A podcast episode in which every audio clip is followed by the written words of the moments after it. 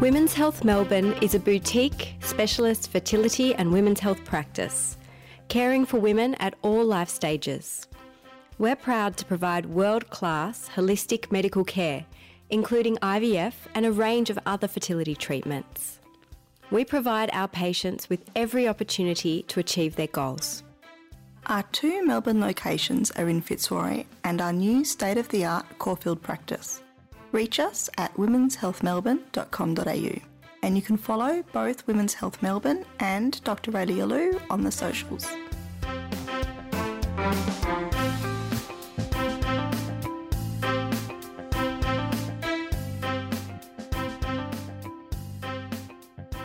Welcome to Knocked Up, the podcast about getting pregnant with Dr. Rayleigh Alou from Women's Health Melbourne. I don't know about you, but I have enough trouble trying a new hairdresser, let alone finding the doctor that's going to help me have a baby.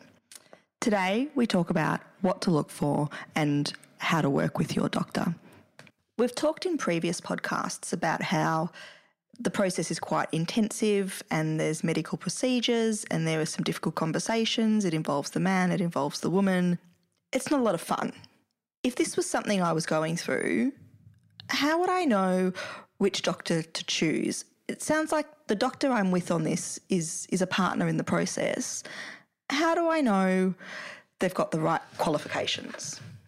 A lot of patients choose a doctor on a GP recommendation, and that's a reasonable way to look for a doctor because a GP will have a lot more insight than the average patient. Is that if you've got a regular GP? What if you're going to a bulk billing clinic, you don't have a history with someone? What kind of relationship do you need to have with your GP in order for them to refer you?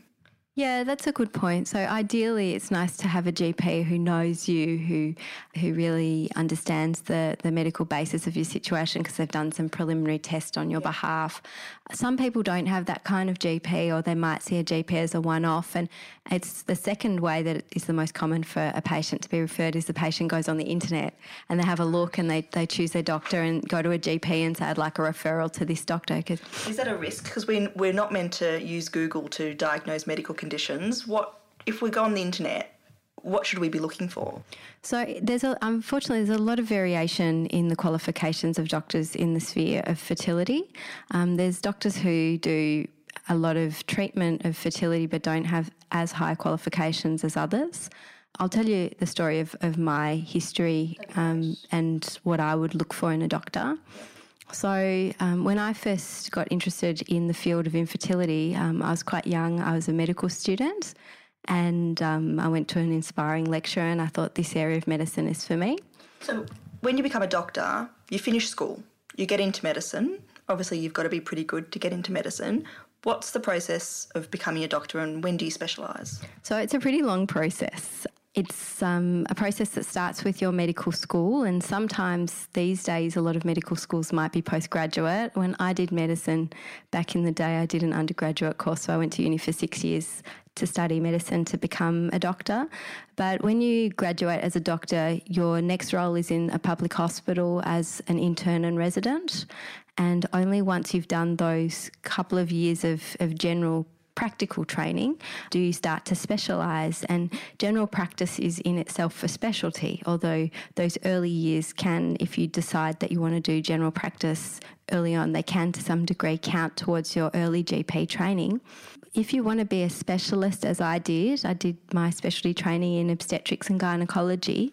Before I committed to that training program, I did an extra year as a resident called a streamed residency year, where I just did obstetrics and gynaecology and a term of neonatal ICU. So is that almost like a trial? Yeah, it's a bit of a trial, and it's a trial on two parts. It's a trial for you to see if it's the right field for you, that if it's a good fit and if it's really what you expected. But it's also a trial for the teams who are going to write your references to recommend you to a training program. So they're kind of trialling you out to see if you're any good. That's good. It's like to make sure the match is right before you start the next process, which takes how many years? Yeah, so it takes an extra 6 years to just become an obstetrician gynaecologist. So we're talking 13 years from when we finish school to becoming an OBGYN. Yeah, and many people who do practice in IVF have that qualification of FRANZCOG and perhaps or Fellow of the Royal Australian and New Zealand College of Obstetricians and Gynecologists. It's a mouthful. But there's another level which is called the CREI. Yep. And I've heard of this. Not many people have it. Yeah, the CREI is it's quite elite. It's an extra 3 years of training on top of your 6 years of specialty training to be so now we're at 16 years. That's right. So then you're a subspecialist. And subspecialist, I often don't like the word subspecialist because it sounds like less than specialist. But whereas you've done actually 16 years. Yeah, so to have the CREI, you have to not only have done the extra time, but you also have to pass an extra set of pretty gruelling examinations, both practical and also written. So not everybody gets the CREI, even if you start doing it. Mm-hmm. And then also you have to have done significant research, yes. Which is another component of the CREI, as well as the 3 years extra time.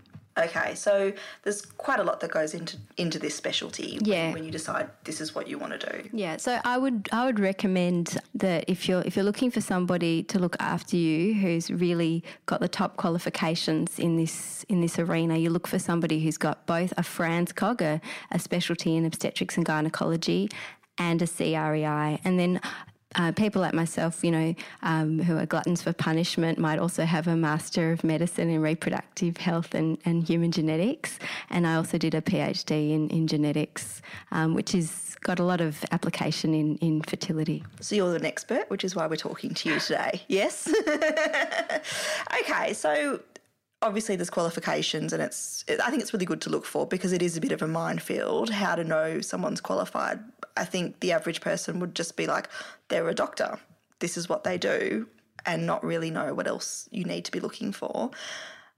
It's a very personal process and you are getting involved in a couple. Personality to me would play a really important part. I'd need to be able to confide and trust my doctor and know that they're looking after me. How do you work that out? Look, it's hard to work out because really you find that on a first impression, and often that means that you have a consultation. And I do have patients come to see me for a second opinion when they've seen somebody else and they haven't quite felt that's been a good match for them. And that's not uncommon. I think with personality, it also depends on your personality, how you treat your patients in fertility. Some doctors like to outsource a lot of treatment and others who more value the interpersonal relationship with patients are more involved during treatment. So I've always found that I enjoy not only solving the problem, but I also enjoy being involved in that process because that's when, as a doctor, you get the most gratification from your patient's success. And also as a control freak, you get to ensure that every aspect of treatment is applied in the exact way that you want it to be. And then I think also if there are problems, then you've known every step that's happened and can really talk through with your patient what's happened and what you'll do different next time or why the outcome is the outcome. Yeah. Yeah, well, exactly. I always say that in the first IVF cycle, it's quite diagnostic as well as therapeutic in that it's a privilege to be able to see what eggs and sperm do together, and it's a privilege to be able to see how a patient responds to your treatment, and you can take that information and apply it in their best interests if you make changes moving forward.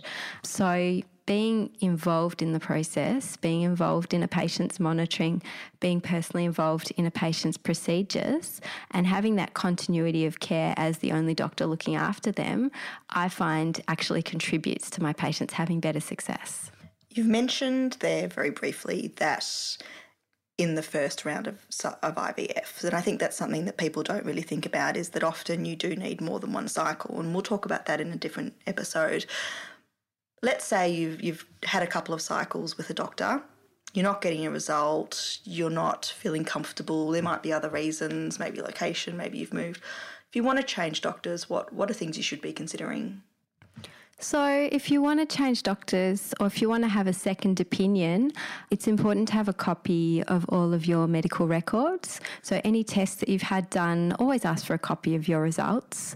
I always think it's very useful to keep a folder and just have a copy of all your test results. You don't have to get the test done again. Yeah, exactly, because one thing you don't want to do if you've been through a fertility treatment journey that's been unsuccessful to date is have to have duplication of effort and burden of repeat. And more blood tests. Yeah, tests, because some tests won't change. Like, for example, if you've had genetic assessment of your chromosome map, that doesn't change. Mm-hmm. You don't have to repeat it.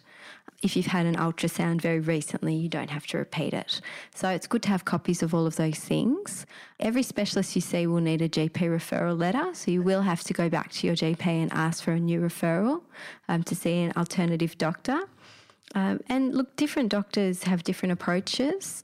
Some are more holistic, some are more of a protocolised approach. Someone who doesn't have the CREI qualification, who hasn't done that extra subspecialty training in reproductive endocrinology and specific management of infertility, is more likely to run your cycle on a protocol. As opposed to a more personalised approach. So it might be that if the standard option hasn't worked for you, that there might be other options that could improve your outcome. Often I see patients who've started off in low-cost clinics where there is a very protocolised approach, a very production line style of IVF. So when you say a protocolised approach, every patient has the same treatment. Step. Exactly. Every patient has the same treatment. Every patient has a different doctor. Same drugs, same days, different doctor every time they go in, so no continuity of care, and it's very much kind of that's how you run a low-cost model. Yep. So I do see patients often, if that hasn't worked for them and they do need the next level of care, that they do change doctors at that point. When you talk about continuity of care, explain what that means in this process. So from my point of view, continuity of care means looking after patients at every step of their treatment. So basically when I look after patients, the buck stops with me and I'm responsible for how that patient is treated during their IVF cycle. So I decide on their medications, which is a decision that we take together in the context of their history. Mm-hmm. And then I monitor their treatment personally while they're going through treatment. And then when it comes time for them to have a procedure, I do the procedure myself. And then when the lab take instructions, they take it from me. So I decide exactly what's going to happen in the lab. Mm-hmm. And then when they do have an embryo transfer, I do it personally as well. So that's what I mean by continuity of care. Okay, so it's about having someone with you every step of the way, explaining what happens and overseeing it, yeah? Something else that I think would be important are facilities. How do I know that my doctor really has the best of what's needed, and what is the best? Yeah, well, look, there's a big range of facilities available. So lower cost model IVF, they really have a very basic laboratory with the very, very basics of equipment. And in terms of staff as well, just like any organisation, you have your premium service model where you have, headhunting of the very best staff. So for example, at Melbourne IVF, where I take my patients for the IVF treatment in the lab, they not only invest in the absolute cutting edge of infrastructure, every new scientific development, every new piece of equipment, but also we headhunt the best staff from around the world. An example is, for example, David Gardner, who's our head of science in the laboratory, is the guy who the grading system of blastocyst embryos is named after, and very famous in the world of IVF. And our kind of laboratory manager's been brought in from a lab in America where the best success rates were achieved in the whole of the United States. So part of the cost of treatment in these facilities is paying for the best technology and the best people. You've mentioned working with Melbourne IVF. So to explain to everyone, Melbourne IVF is a clinic in Melbourne that store the eggs. What else do they do? And how do you work with them? So because I've got in my fertility practice a whole range of patients, only a fraction of which need IVF, because I also, as a CREI subspecialist, perform a whole range of treatments to help couples conceive, some that are completely separate from the need to use an IVF lab. I use Melbourne IVF as my lab when I take patients through an IVF cycle. So I'm not employed by Melbourne IVF, but I have a relationship with Melbourne IVF, much like I have a relationship with a private hospital if I take one of my patients to have an operation in a private hospital. So in terms of Melbourne IVF, one of the reasons that I chose Melbourne IVF as the lab that I was going to collaborate with, yep, is Melbourne IVF is a premium service laboratory. It really does invest super heavily in technology, so I have the access to the very best equipment for my patients in the lab. I have the access to the very best staff. I have the access to a whole network of support people. For example, there's... This is passed on to your patients. Exactly. So this is what my patients can access, including counsellors and nursing staff to support. But also it means that I have the freedom to manage my patients in the model of care that I want to. So Melbourne IVF don't prescribe the way that I manage my patients. I manage my patients as individuals. Melbourne IVF is a lab that allows me to do all of my procedures personally. Other labs that you can affiliate with as a specialist might have a more protocolised approach. So you kind of make a plan, but you surrender your patient to the system, and you might not necessarily have very much to do with them during treatment. And that's not really the way that I wanted to practice. So most doctors in Australia, would they be tied to somewhere like Melbourne IVF, a particular hospital? So Melbourne IVF, a laboratory. Melbourne IVF are very choosy in the doctors that do affiliate with Melbourne IVF, so not just anybody could. But in terms of, and that's just to protect their brand and their reputation. But most doctors would affiliate with one lab, and that makes sense because especially running care for a whole group of patients, I would at any given point in time have many patients undertaking treatment. Just the practicality of using multiple labs doesn't make sense. Okay. So when we're looking for a doctor, as a quick summary, it's qualifications. So we're saying FRANZCOG, CREI, and just have a bit of a look at how are they qualified, what experience do they have, what's their personality, what can we glean about their personality from what we see on the internet, what we see maybe from personal referral, what we can get from our GP, what support they have, and what facilities are they able to offer. And of course, location. I mean, although it is sometimes worth travelling for a special doctor, yeah, location also would play a part. Because ultimately there's quite a few appointments and yeah, you need to be able to get to them. Yeah, that's right. For more information about Dr. Rayleigh Alou and fertility services, visit the Women's Health Melbourne website or find us on the socials under Women's Health Melbourne. Thank you for joining us. See you next week.